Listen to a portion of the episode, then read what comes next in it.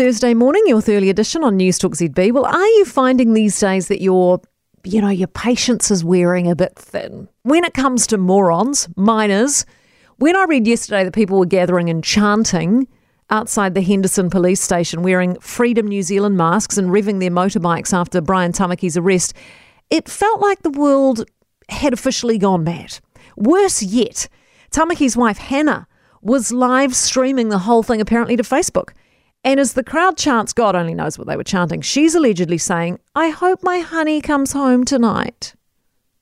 I hope my honey comes home. Give me strength. I mean, how have I not taken back up alcohol? Are you serious? Honey unfortunately broke his bail conditions by attending a second Freedom Rally protest.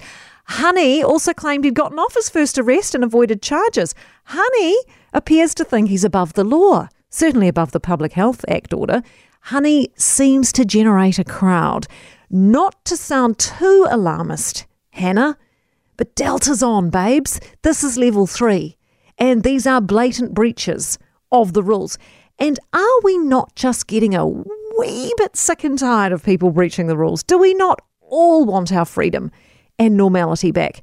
Newsflash, we are not going to get it by chanting, gathering in crowds and protesting in parks. I mean, I feel for their plight. I really do. They've been reported as anti-vaxxers, which is not quite accurate. I, I think they're just, you know, freedom crusaders, pro-choice. And, and look, we all want freedom. But our ticket out of this is actually just to vaccinate and stay away from others and stay out of big groups. You can actually, believe it or not, dislike the government, not like the way this response is being handled, be bummed that we all have to go and stick needles in our arms, and yet still get vaccinated. You can actually think and do all of these things at the same time. Trust me, I have. None of this is fun. None of the none of this is, excuse the irony, a picnic, but it is the best we have. It's the only way, as evidenced everywhere else in the world. I get that Honey might be missing the limelight and that bishop status is a top dog vibe that has to be constantly reinforced by seeming to look powerful, but this ain't it. There are more helpful ways. The preaching could be going down these days in a very productive fashion, especially to those key demographics among Destiny Church, like, you know, young people and Māori. I mean, this could be a powerful opportunity to lead by example on responsible behaviours that show actually compassion and real care for your fellow man. That probably, though, wouldn't garner as much media attention.